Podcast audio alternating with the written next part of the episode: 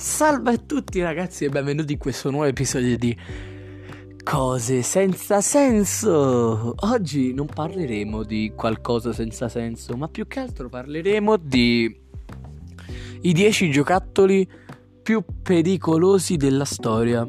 Perché secondo me più pericolosi ce ne sono alcuni anche molto spaventosi, eh. Però dai, senza ulteriori indugi, iniziamo subito la nostra classifica. Allora, i 10 giocattoli eh, più pericolosi secondo me della storia sono il abbiamo in prima posizione l'Austin Magic Pistol, cioè l'Austin Magic Pistol era praticamente una vera pistola perché polvere da sparo e una palla, una palla gigante, una palla abbastanza grossa, gigante un parolone, di metallo mi sembra, e che sparava. Tu la puntavi contro qualcosa e sparavi e questa partiva.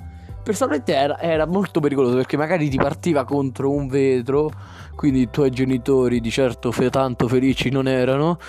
Oppure ti, pa- ti partiva contro qualcun altro e l'ammazzavi letteralmente.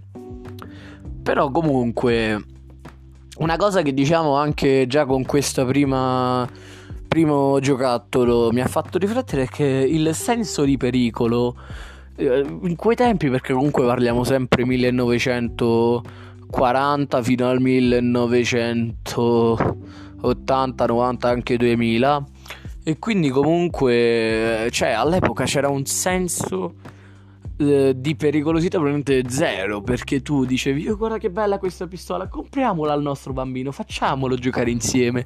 E dicevo erano bei tempi secondo me. Comunque andiamo avanti le bambole di porcellana, allora queste, queste sono spaventose, almeno per me. Per qualche gente le colleziona anche, però non so come facciano perché io sono stato letteralmente traumatizzato da queste bambole. Mia nonna è piena di queste cose.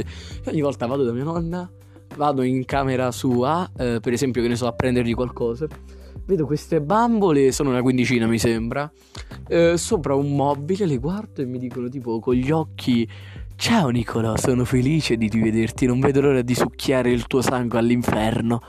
E a me mi, mi traumatizzano perché poi di notte sembra che ti guardano e questa cosa mi mette ansia. Però va bene, andiamo avanti. Metal casting set. Crea i tuoi soldatini di piombo. Allora, partiamo dal presupposto che devi fondere piombo a 300 gradi, se non di più. E quindi già su questo possiamo capire che non è uno dei migliori giocattoli. Inoltre, se questo piombo ti finiva su una mano, su un dito, lo perdevi. Oppure subivi ustioni anche abbastanza gravi personalmente. Eh, non so voi. Quindi non penso sia una cosa carinissima da far con i bambini, perché lasciare un bambino a giocare a fondere del piombo non penso sia una cosa simpatica, però va bene, andiamo avanti. Long darts. I long darts sono praticamente dei dardi giganti, dei dardi lunghissimi che tu dovevi lanciare all'interno di un cerchio. Non potete immaginare quanta gente è finita bucata da sti cosi. Eh, però comunque in giro si trovano ancora, in giro li trovi facilmente, cioè su, su Amazon no, però diciamo su siti stranieri americani oppure tipo Wish o AliExpress eh, si trovi, li trovi, li trovi facilmente. Mentre gli Aquadots, gli Aquadots sono stati addirittura eletti nel 2008 come miglior giocattolo in Australia. Però va bene, allora il pericolo in sé non sono le piccole biglie a rischio di soffocamento se le ingoi, ma più che altro è la colla con cui vengono attaccate, perché provate un po' a immaginare cosa c'è dentro questa colla. Ta-da-ta, droga! No, no, non sto scherzando. Il contenente, questa colla è a base di GHB. Cioè è una droga, la, la, classica droga da stupro la possiamo chiamare. Quindi questi bambini che odoravano sta roba, odoravano la colla, dai vapori che si asciugavano. Eh, morivi, morivi praticamente, morivi. Per, più che morivi, ti drogavi. Però va bene. Ok, andiamo avanti. Le Moon Shoes. Le Moonshoes sono praticamente delle scarpe che simulano la gravità sulla Luna, ma i creatori non hanno calcolato che siamo sulla Terra, la gravità è il triplo, il doppio, cioè c'è gravità, insomma, non lo so quanto è, non sono un fisico, però comunque so che c'è una certa gravità, c'è una bella differenza fra la gravità terrestre e la gravità sulla Luna. Quindi comunque eh, queste robe dovevano farti saltare in alto, ma in realtà no, non saltavi, non camminavi, ma bensì ti slogavi, ti rompevi le caviglie. Ah, che bello! Invece, questa cosa è traumatizzante perché indovinate un poco uh, i bambini con cosa giocavano? Esattamente con il nucleare. Perché Atomic Energy Lab contiene uranio e le istruzioni ti fornivano istruzioni appunto su come creare delle bombe. Non ho niente da aggiungere, potete immaginare.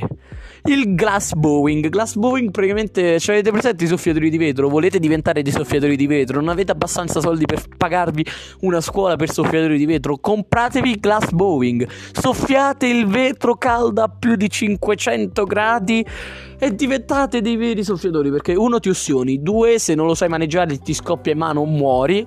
Uh, sì, e devo dire è piuttosto pericoloso però va bene, non fa niente. Continuiamo a giocare col vetro. La 9, The Mascot. The Mascot è simile all'Austin Magic Pistol, ma intesa proprio vera, nel vero senso di parola di pistola, perché contiene proiettili veri e polvere da sparo, sì.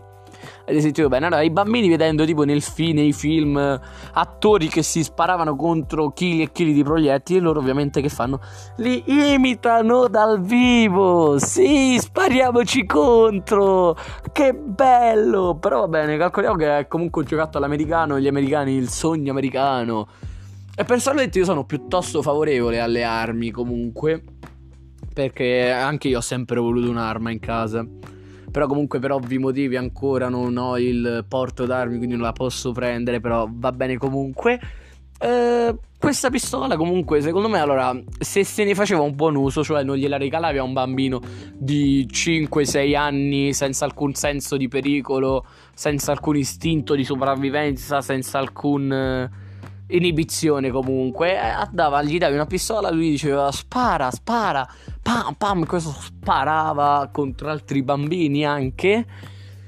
E comunque però io diciamo se tu però gliela dai a un ragazzo di che ne so 13 14 15 anni che bene o male è abbastanza responsabile potrebbero anche ripensarci sul fatto di rimetterla in commercio però va bene e la 10, la numero 10, la bambola che morde. Questa qui si trova in giro perché ho appena controllato e ce ne stanno anche parecchie, però ovviamente penso siano prototipi con qualche sistema di sicurezza perché la bambola che morde, indovinate un po', tu gli davi il cibo, questa se lo mangiava, lo ridisputava da un zainetto che aveva dietro e questa bambola eh, era cannibale letteralmente perché mangiava i capelli delle, ragazzine con cui giocavano, glieli risucchiava proprio Oppure mangiava dita, pezzi di dita. Sì, mangiava tutto quello che tu gli davi. Gli mettevi un dito in bocca, se lo mangiava, se lo tirava, te lo distruggeva.